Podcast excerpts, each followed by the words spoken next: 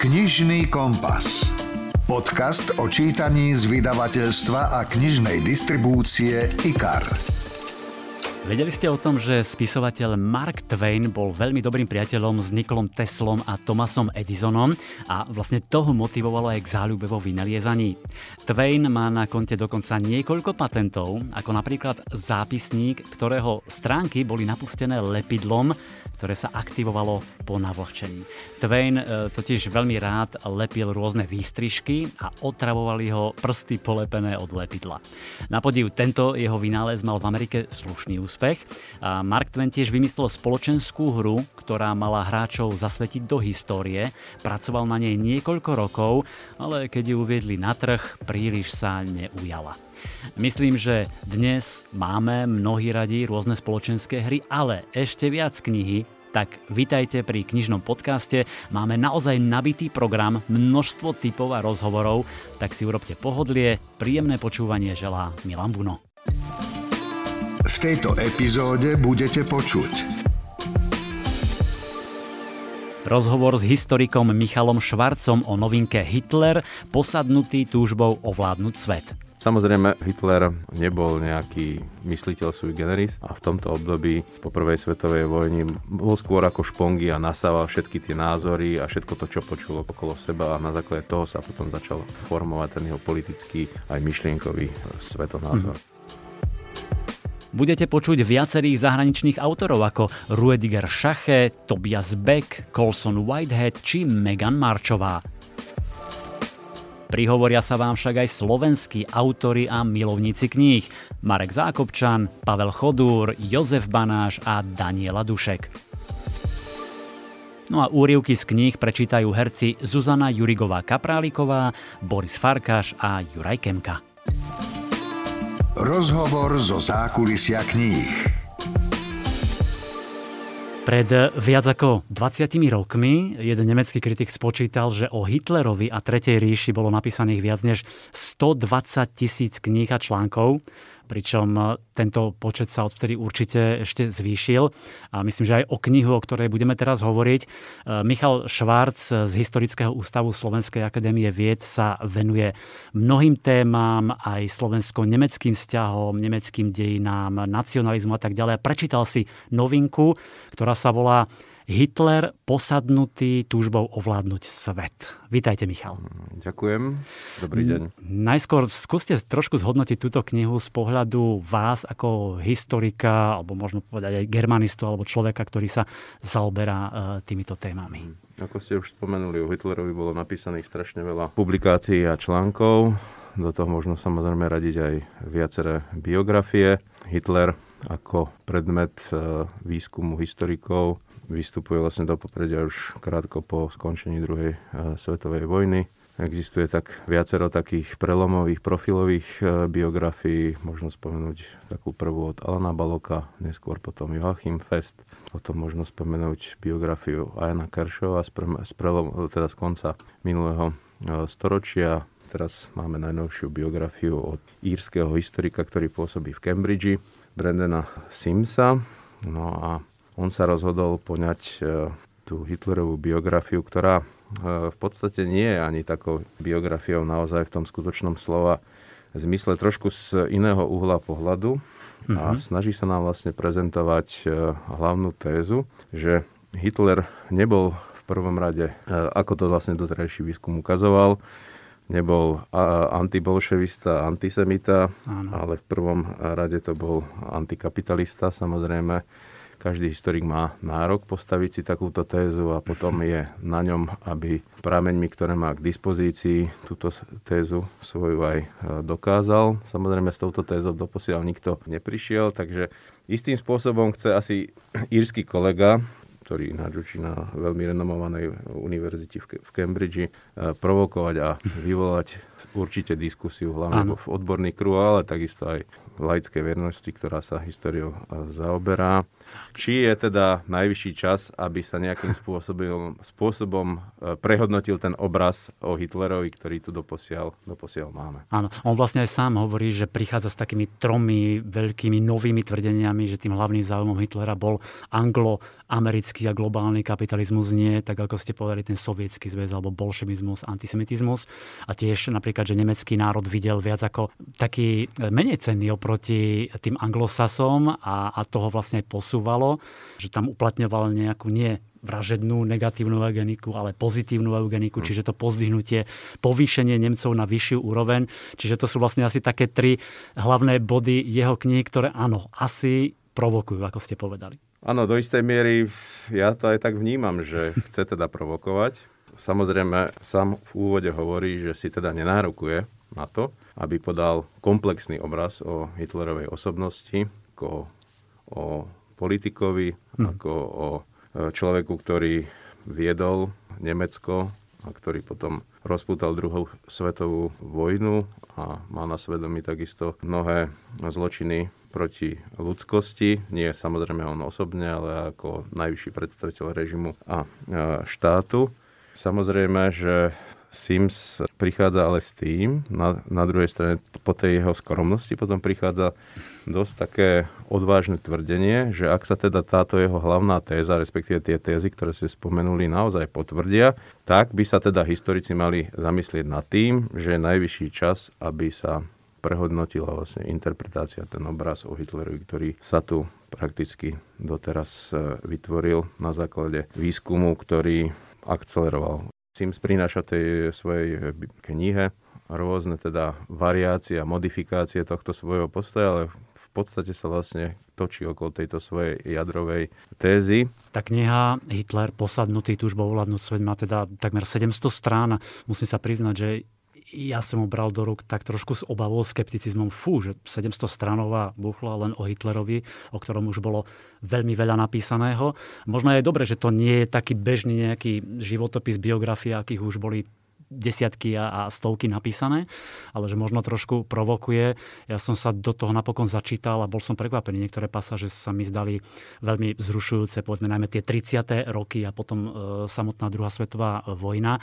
Ale vlastne kniha opisuje a postupuje chronologicky jeho vzostup od e, prvej svetovej vojny, v ktorej sa angažoval potom 20. E, veľmi silné tie 30. roky, napokon e, druhá svetová vojna. Ktoré pasáže tak zaujali vás, ktoré ste si čítali čítali, čo to boli tie 30. roky, alebo, alebo už tá vojna, alebo možno to pozadie? Mňa skôr zaujala tá prvá svetová vojna. Mm-hmm. Hlavne to, akým spôsobom sa vlastne snaží sugerovať e, autor potom čitateľovi, že pre Hitlera bol rozhodujúci ten zážitok e, na západnom fronte, kde sa stretol, mal teda tú možnosť byť konfrontovaný s britskými jednotkami, mm. s ich vlastnosťami, ich odolnosťou a za, za, zaťatosťou. No samozrejme, tu si treba aj pripomenúť, že Hitler bol nasadený len na západnom fronte.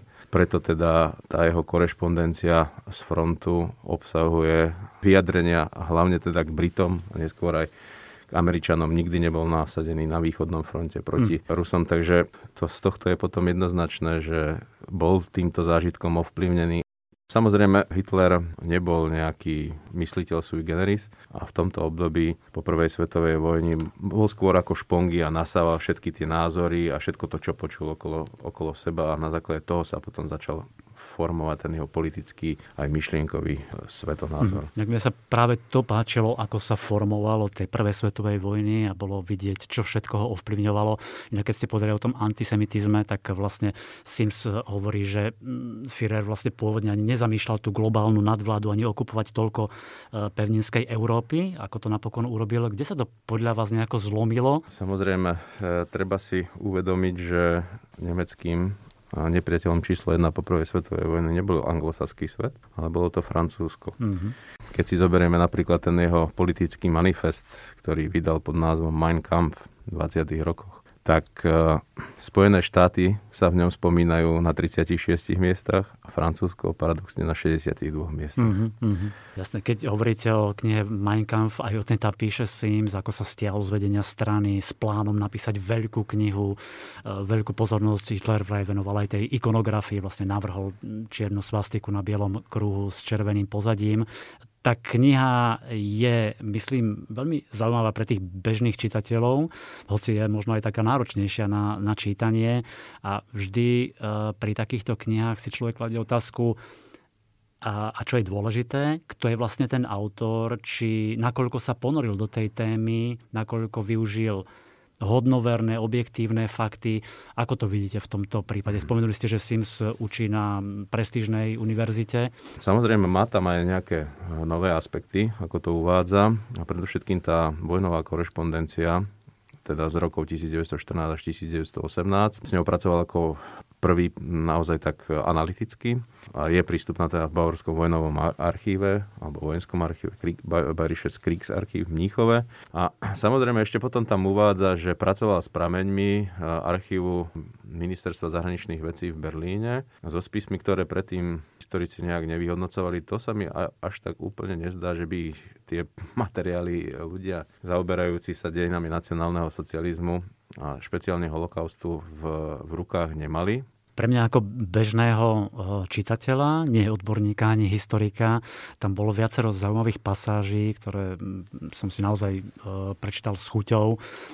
Hovorí tam napríklad o Hitlerovi ako o Maltuzianovi politikovi nedostatku. Súvisí to predovšetkým s Hitlerovým zážitkom, ktorý sa viaže k porážke Nemecka v prvej svetovej vojne, vzhľadom na to, že Nemecko zápasilo takmer polovicu prvej svetovej vojny s blokádou zo strany dohodových e, mocností Veľkej Británie a samozrejme do, e, do roku 1917 neutrálnych e, Spojených štátov, tak samozrejme na tom v úvodzovkách domácom fronte pretrval nedostatok. Hmm. Predovšetkým to bol nedostatok potravín, výpadky v zásobovaní nielen základnými potravnými článkami, ale aj predmetmi každodennej osobnej potreby a spotreby.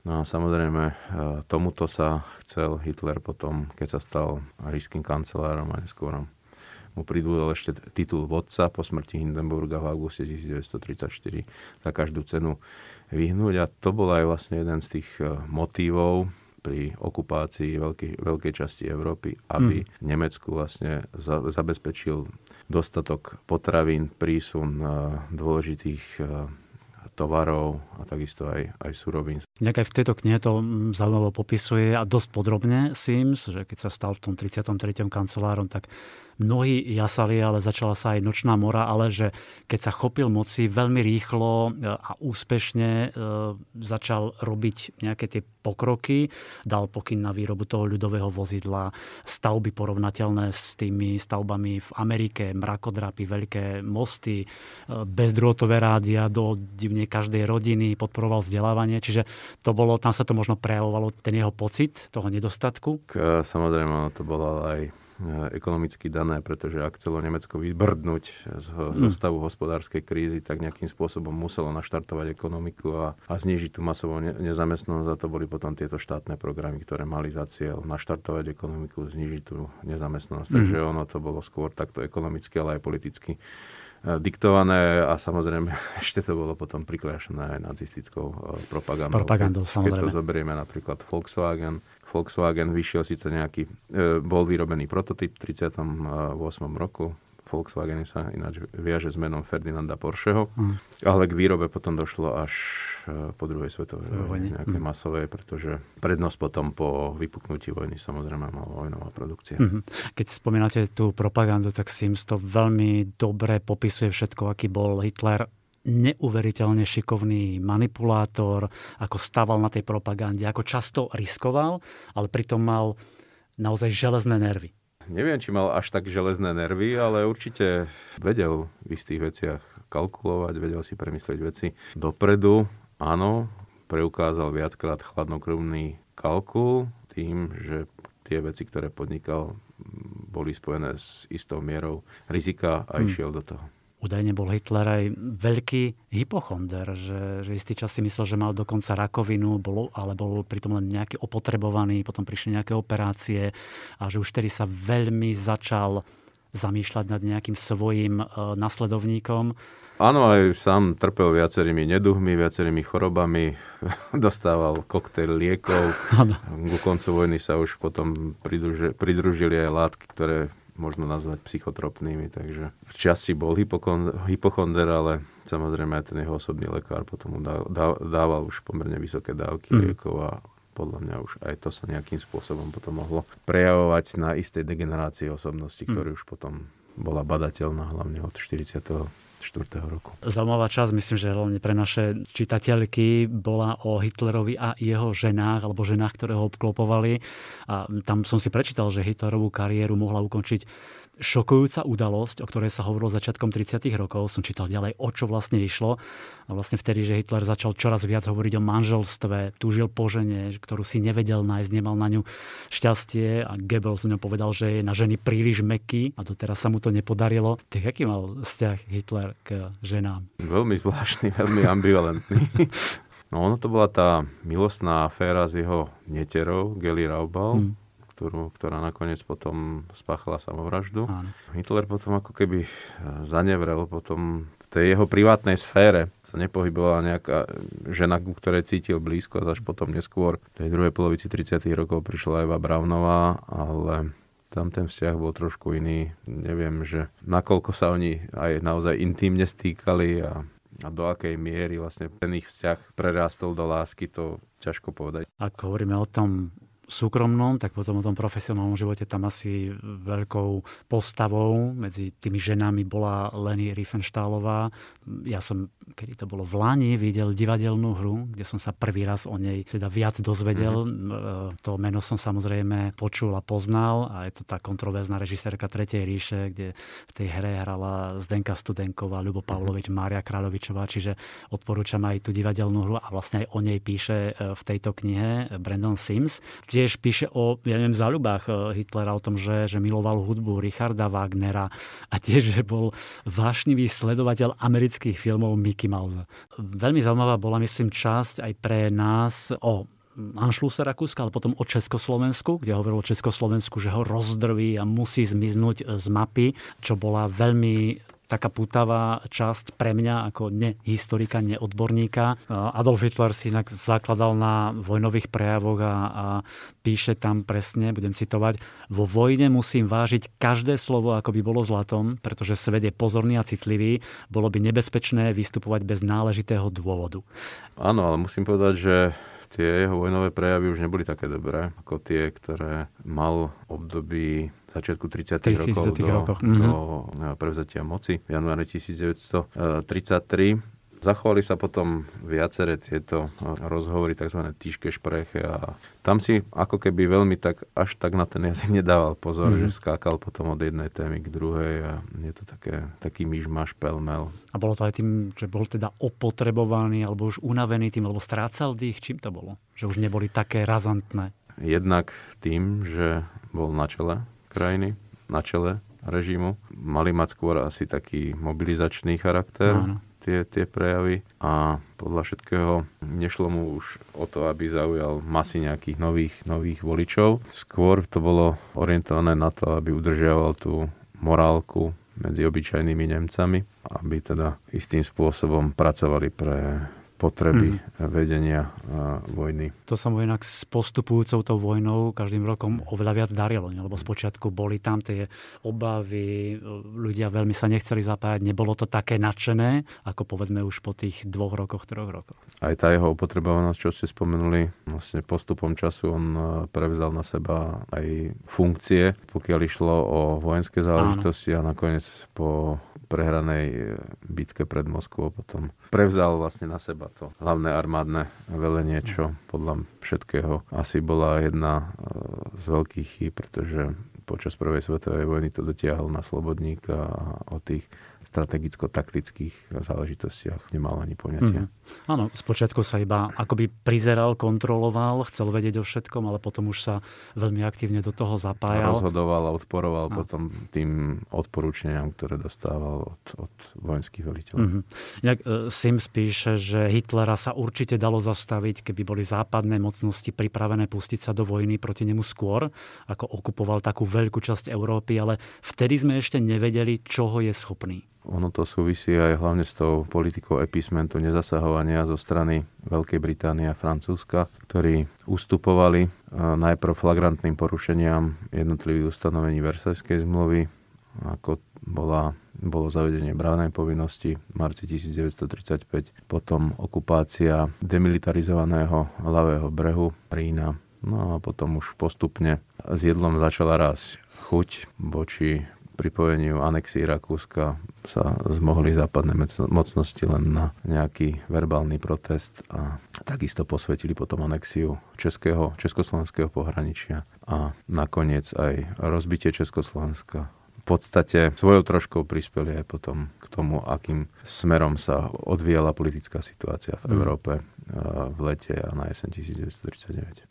Komu by ste odporúčili túto knižku prečítať si? Je skôr pre tých, ja neviem, historikov, germanistov, alebo pokojne aj pre bežných čitateľov, ktorí môžu získať hmm. nejaký iný pohľad, možno trošku provokatívnejší? Samozrejme, odporúčal by som to čitateľom, ktorí majú záujem o históriu. A kniha je napriek tomu, že je to od cambridgeského profesora, nie je napísaná až takým ťažkým štýlom, ako by človek očakával. Je to takým, ako by som povedal, ľahším perom uh-huh. napísané. No a Samozrejme, po lektúre tejto knihy by som odporúčal, aby si potom človek ešte siahol po ďalších Hitlerových biografiách, čo som spomínal, a aby si potom naozaj dotvoril ten obraz o tej Hitlerovej osobnosti. Mm-hmm. Autor Brandon Sims povedal, že sa v knihe pokusil preniknúť do Hitlerovej mysle tak, aby sa on nedostal do jeho. A ja musím priznať, že pre mňa to bolo v tých mnohých pasážach veľmi zrušujúce čítanie.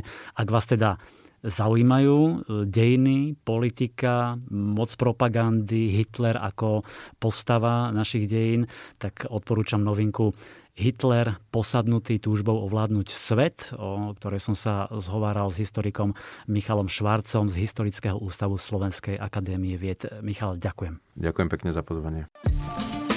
Počúvate podcast Knižný kompas.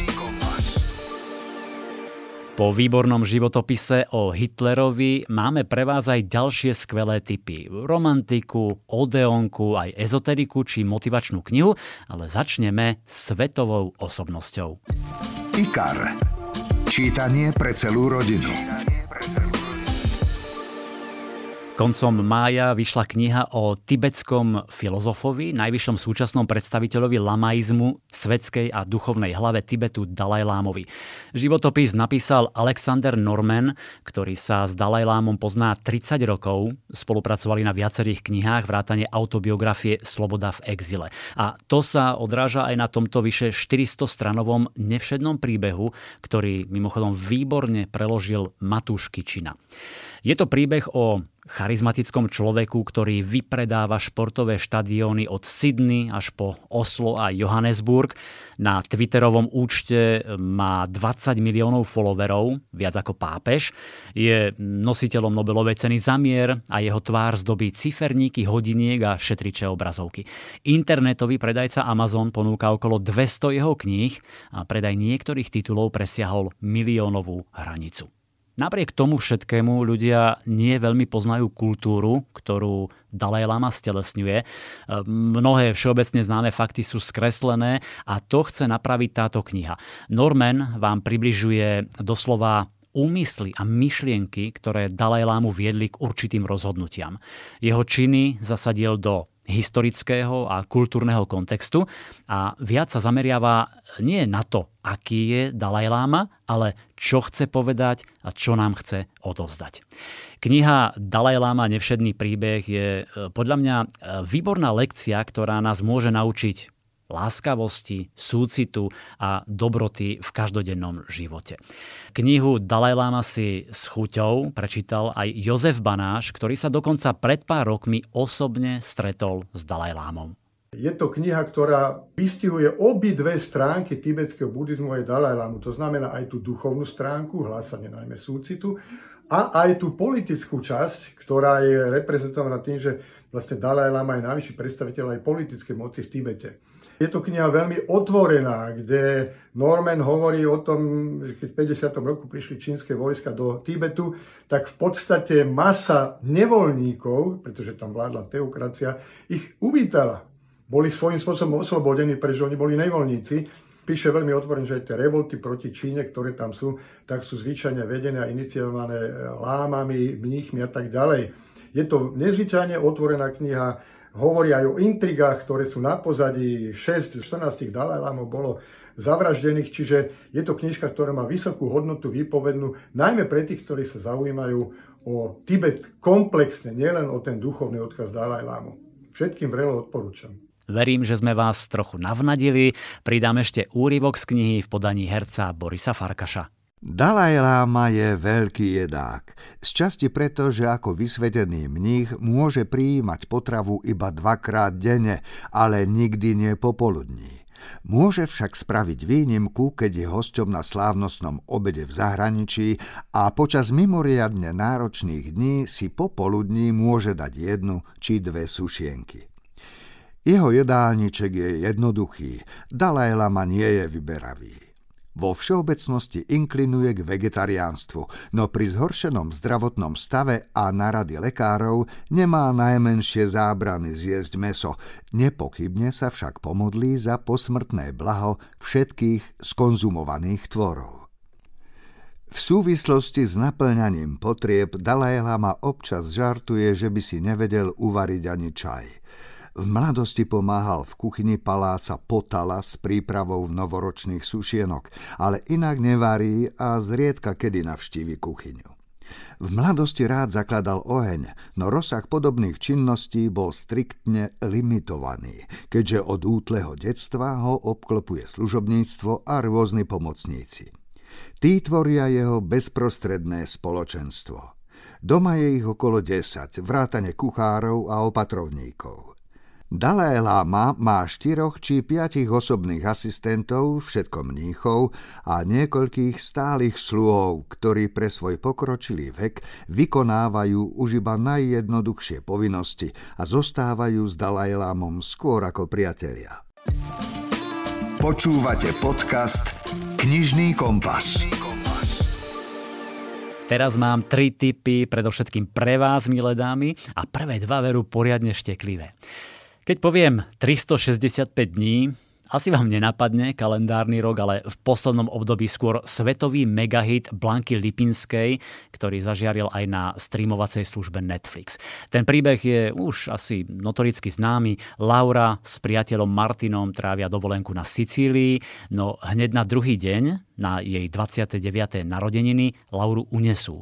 Zločin má na svedomí hlava sicilskej mafiánskej rodiny, mladý a príťažlivý Massimo Torricelli. Pred niekoľkými rokmi takmer prišiel o život pri prestrelke, ocitol sa na Prahu klinickej smrti a v tej chvíli uvidel záhadné dievča, z ktorého sa vykľula Laura. A len čo sa Massimo prebral, prisahal, že ju nájde a získa si jej srdce za každú cenu. No, Laura teraz nemá na výber, môže si užívať prvotriedny luxus, relatívnu slobodu, no nesmie utiecť, inak jej najbližším hrozí smrť. Laura má 365 dní na to, aby sa do Massima zalúbila a rozhodla sa s ním ostať. 365 dní je taká, taká absolútna pohodovka, relax, guilty pleasure príbeh. Pre autorku to napokon bola akoby taká terapia preto si spočiatku ani nedokázala predstaviť, že by niekedy kniha uzrela svetlo sveta. Potom sa však rozhodla vydať ju a postavila sa k tomu čisto biznisovo. Vybrala si vydavateľstvo, ktoré sa špecializuje na literatúru pre ženy a o ktorom vedela, že bude mať dostatok financií na propagáciu. Blanka Lipinská napísala trilógiu. Ten film bol podľa prvej časti V septembri vyjde pokračovanie ten deň a v pláne je aj trojka ďalších 365 dní. Všetky knihy e, vyšli v priebehu dvoch rokov v polštine, ale v žiadnom inom jazyku. Až v roku 2020 ju preložili do angličtiny a tento rok do slovenčiny. E, samotná Lipínska priznala, že inšpiráciu našla v trilógii 50 odtieňov sivej a počas výletu na Sicíliu. Svoju trilógiu brala údajne tak trochu ako misiu rozprúdiť v Poľsku diskusiu o láske a sexe. To pohoršenie nad tými neraz explicitnými erotickými scénami tlmila tým, že nerieši náhodný sex, ale ten partnerský a tiež sa snažila do toho vniesť emócie a hĺbku, aby si to užili obaja partnery. Môj štýl písania sa rozhodne nezmení, povedala Blanka Lipínska.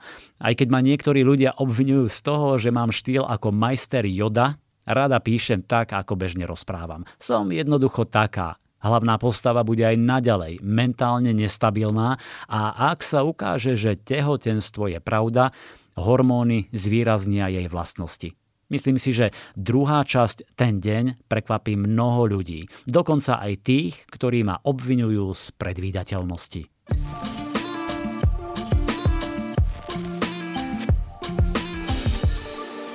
A mám tu druhý pikantný typ, hoci menej erotický.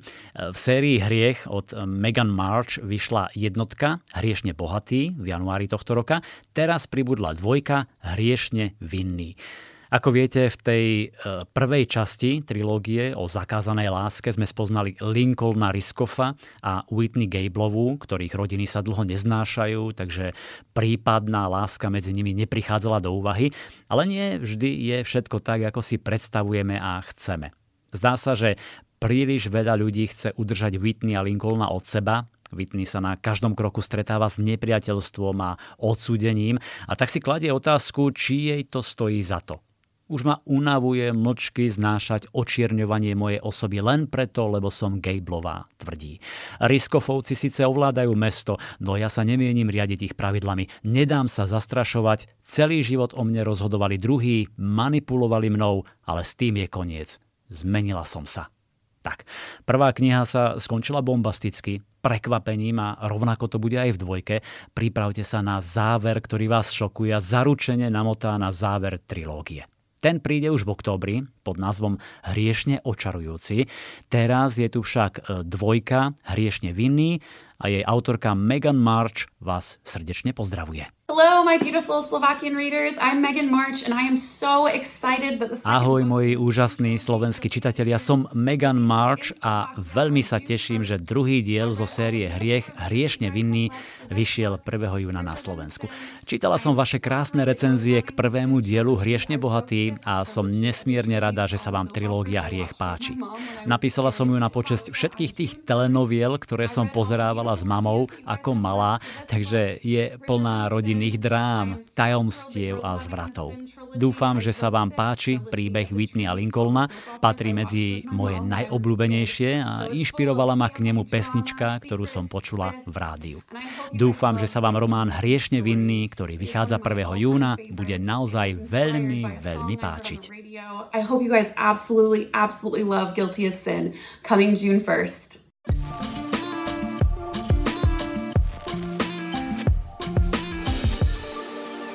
A do tretice príbeh skôr pre dámy, čitateľky.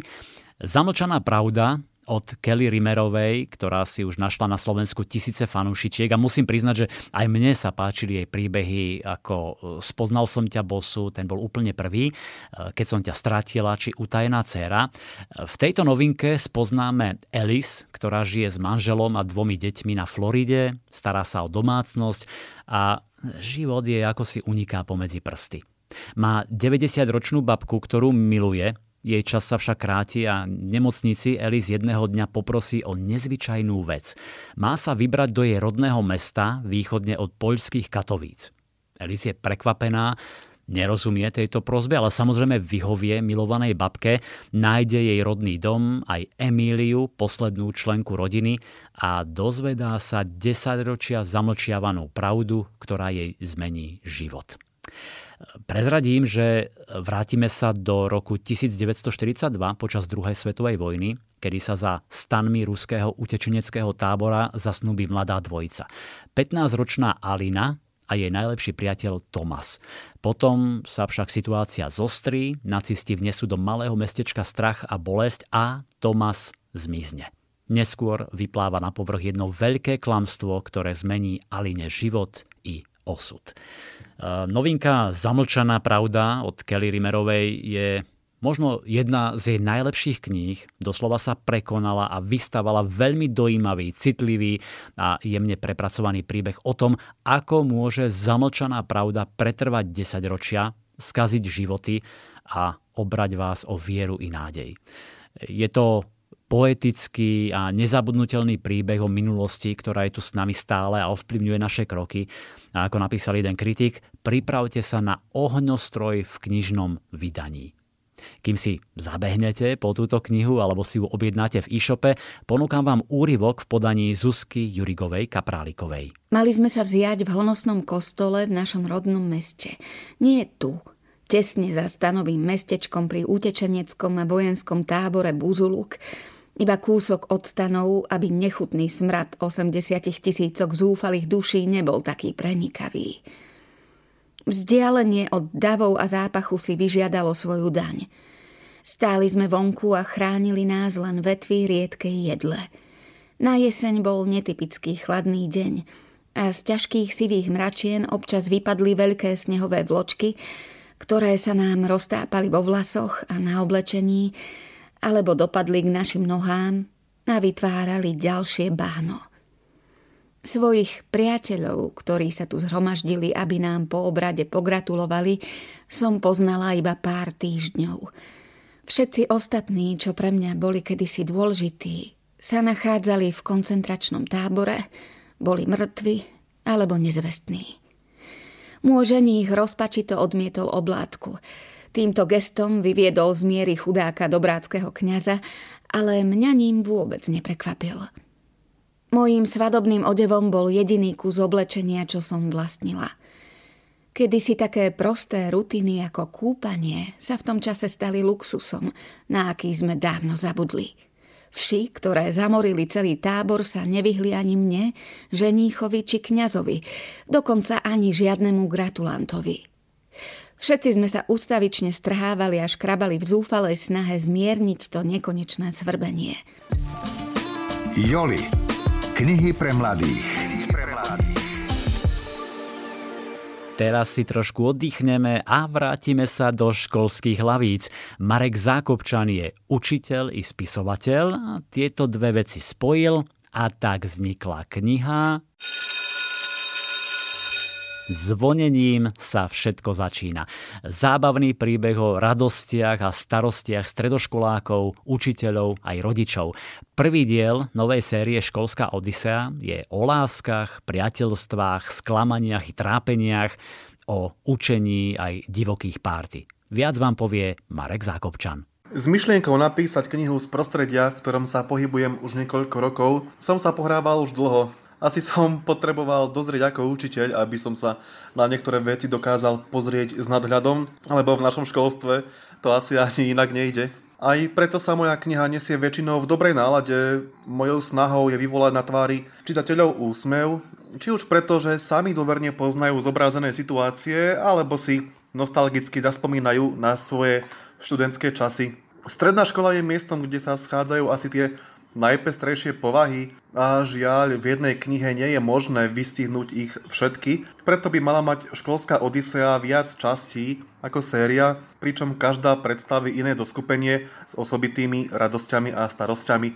Dúfam, že aj táto kniha spojí čo najviac z vás, z nás, čitateľov, a nebojte sa mi napísať hoci kedy na Facebook, Instagram, mail, vaše postrehy, možno aj ďalšie námety. Určite sa poteším a nikdy neviete, kedy z nich, ktorý do tej knihy zapracujem. Ja prajem každému príjemné čítanie a budem sa tešiť na všetky reakcie. Odeon. Knihy pre náročných.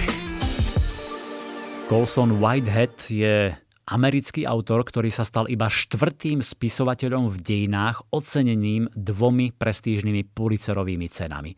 Jednu dostal za román Podzemná železnica, tá vyšla v roku 2018 a druhou Pulitzerovou cenou ohodnotili jeho román Chlapci z Nikelu, ktorý vyšiel v Slovenčine len pred pár dňami.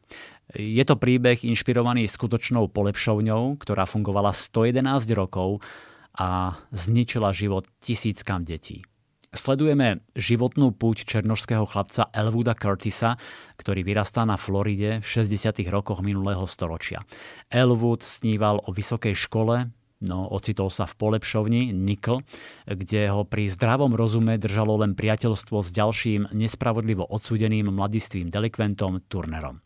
Ten je veľký skeptik, pragmatik a cynik, Elwood zasa idealista, plný nádeje a tento rozpor iskry a vlastne ten konflikt medzi ich dvomi filozofiami, pohľadmi na svet sú dušou celého toho príbehu. Autor Colson Whitehead. Hey, howdy. I'm Colson Whitehead. Uh, the idea... Ahoj, som Colson Whitehead. Samotná idea tej školy polepšovne bola osvietená, ako rehabilitovať mladistvých páchateľov bez toho, aby sme ich zatvárali s dospelými zločincami. Poskytneme im vzdelanie, zručnosti potrebné pre život, prípravu na zamestnanie, striedanie pracovných dní so študijnými. Od začiatku do sveta však prenikali znepokojivé správy. Chovanci hovorili o surových bitkách, sexuálnych napadnutiach, samotkách. Na pozemku školy bola betónová kôľňa Bielý dom, kde chlapcov mlátili koženým remeňom, ktorému hovorili čierna kráska. Chovanci prezývali Bielý dom zmrzlináreň, lebo z nej vychádzali s modrinami všetkých farieb. Chlapci celé desaťročia hovorili o zneužívaní, mučení, dokonca vraždách, až štátny vyšetrovatelia v roku 2011 polepšovňu zavreli. O dozierovej polepšovni som prvýkrát počul v roku 2014, keď sa o nej písalo v štátnych médiách. Objavovali sa neoznačené hroby a v nich telá, ktoré svedčili o strašnom násilí. Prepadnuté lepky, hrudné koše prevrtané brokmi. Chlapci z polepšovne mizli bez stopy. Ich rodinám povedali, že ušli, pričom v skutočnosti ležali pod zemou.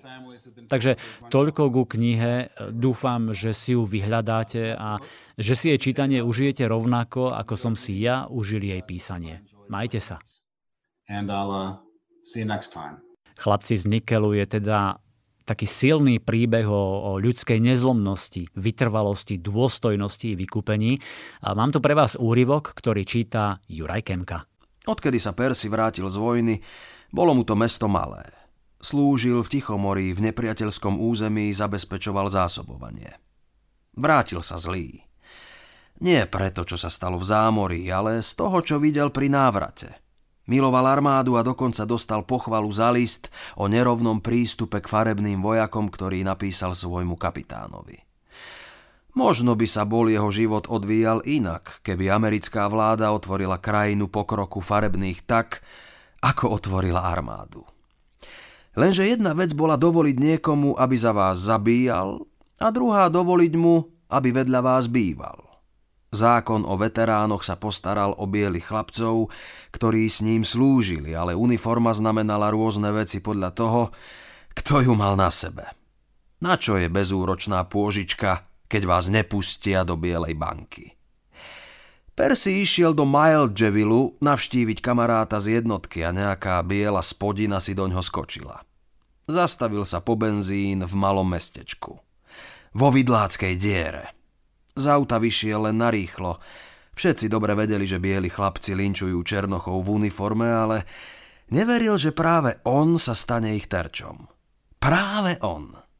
Banda bielých chlapcov, ktorí zúrili, že oni nemajú uniformu a báli sa sveta, ktorý ju dovolí nosiť negrovi. Stonožka. Knižná kamoška pre všetky deti. Pred sebou máme ešte 4 skvelé typy, jeden pre vaše srdce, jeden pre vaše lepšie vzťahy, ale teraz mám dve krásne knižky pre deti. Možno ste už počuli o sérii Učím sa rozprávať o malom Kupkovi a jeho veselej rodinke. Vyšli už tri knihy a pred pár dňami pribudla štvrtá Kupko na prázdninách. Podľa logopedičky Lucie Paluďajovej má knižka jednoduchú formu, krásne ilustrácie a pomáha deťom rozprávať, učiť sa nové veci, vyhybať sa chybám a zdokonaľovať reč.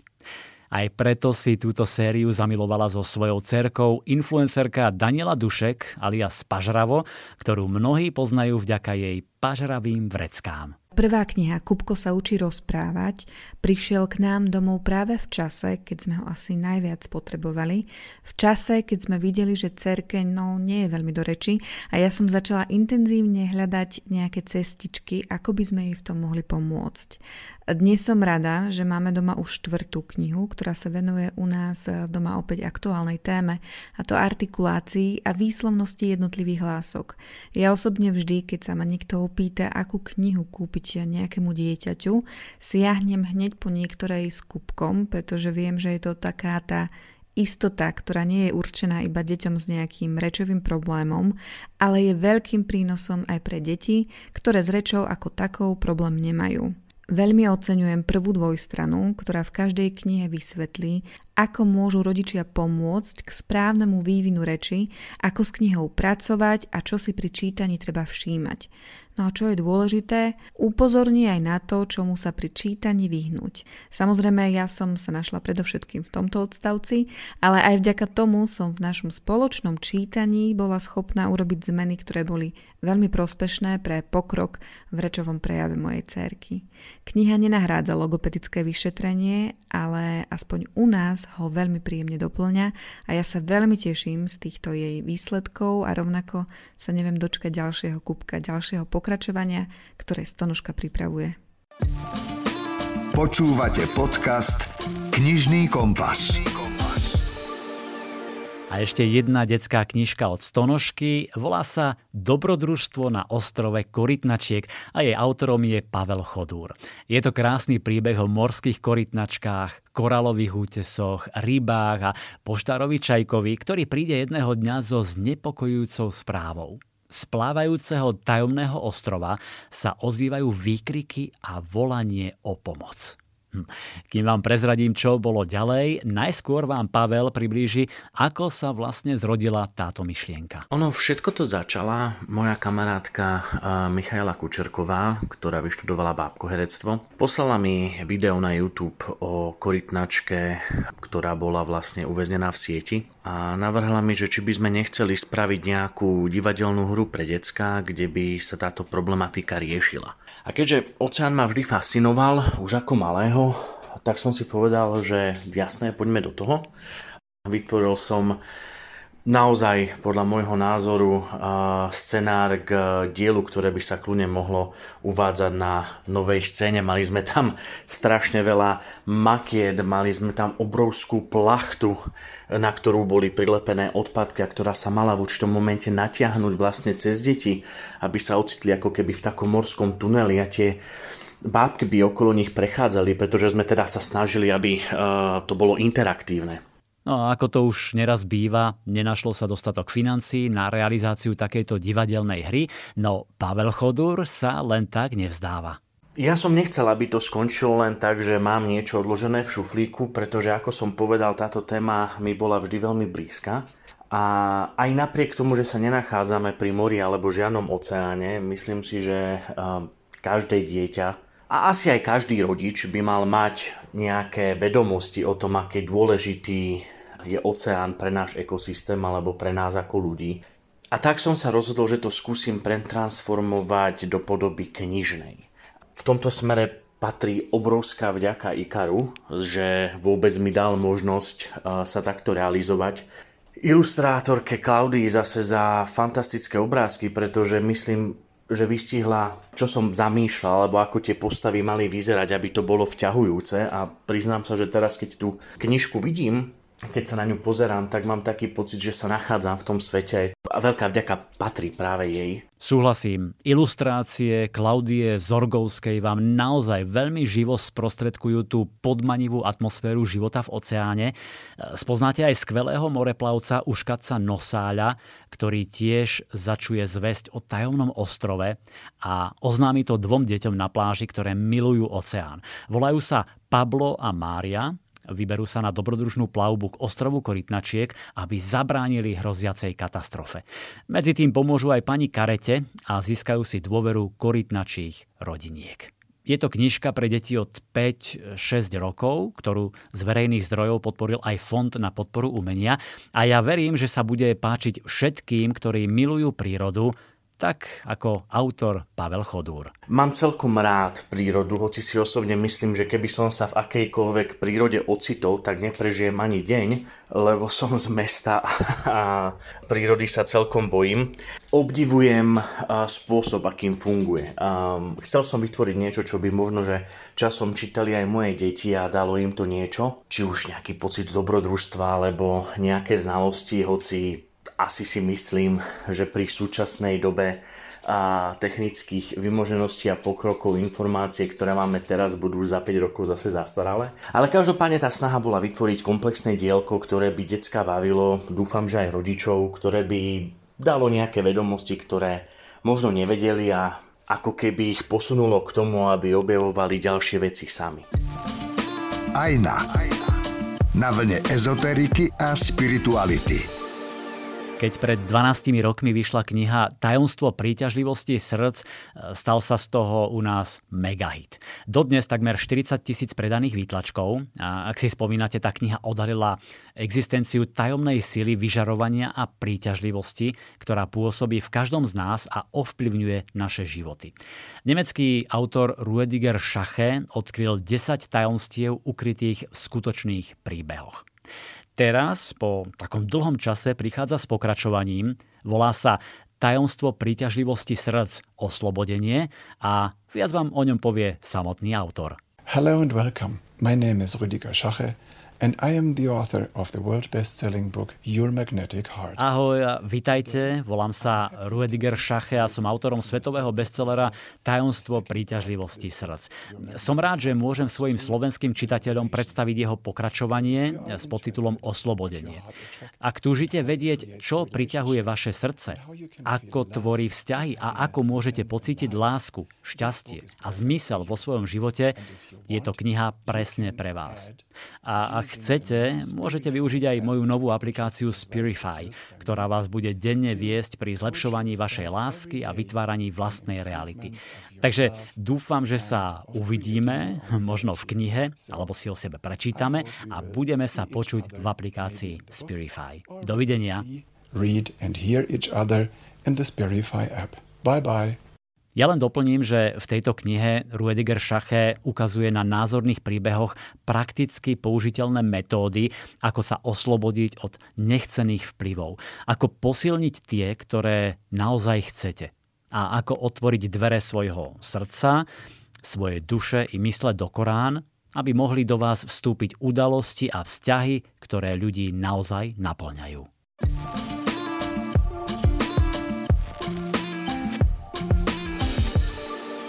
A na záver ešte jeden tip, ako si zlepšiť vzťahy s ľuďmi a pritiahnuť si takých ľudí, ktorí budú pre vás naozaj prínosom ktorí vás budú posúvať, rozvíjať a obohacovať. Knihu Upracte si vo vzťahoch sme už spomínali v jednom z predchádzajúcich podcastov, ale mňa naozaj inšpirovala, veľmi sa mi páčila a tak som oslovil samotného autora, ktorý patrí v Nemecku k legendám speakerov a motivátorov, aby vám povedal trošku viac. Dear readers from Slovakia, my name is Tobias Beck and I'm the author of the international best-selling book Unbox Your Relationship. Milí slovenskí čitatelia, volám sa Tobias Beck a som autorom medzinárodného bestselleru Upracte si vo vzťahoch, knihy, ktorá mení životy ľudí na celom svete.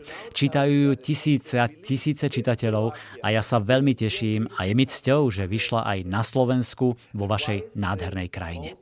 Prečo je to najdôležitejšia kniha, akú som kedy napísal? A prečo je to najdôležitejšia kniha, ktorú ste kedy čítali?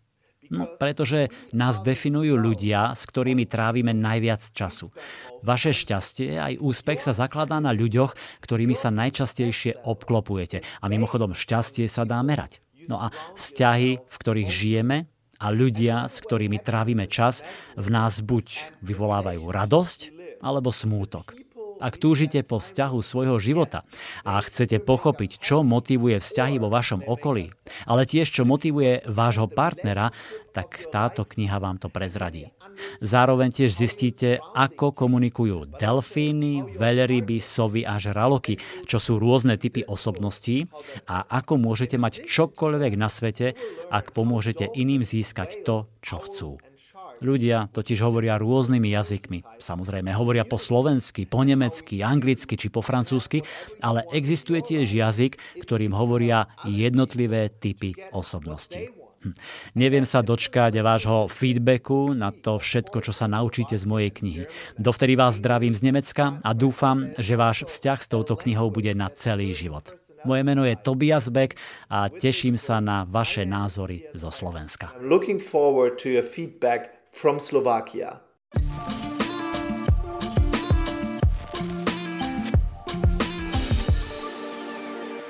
Milí priatelia, dúfam, že sme vás inšpirovali, opäť nadchli pre krásne knižné novinky.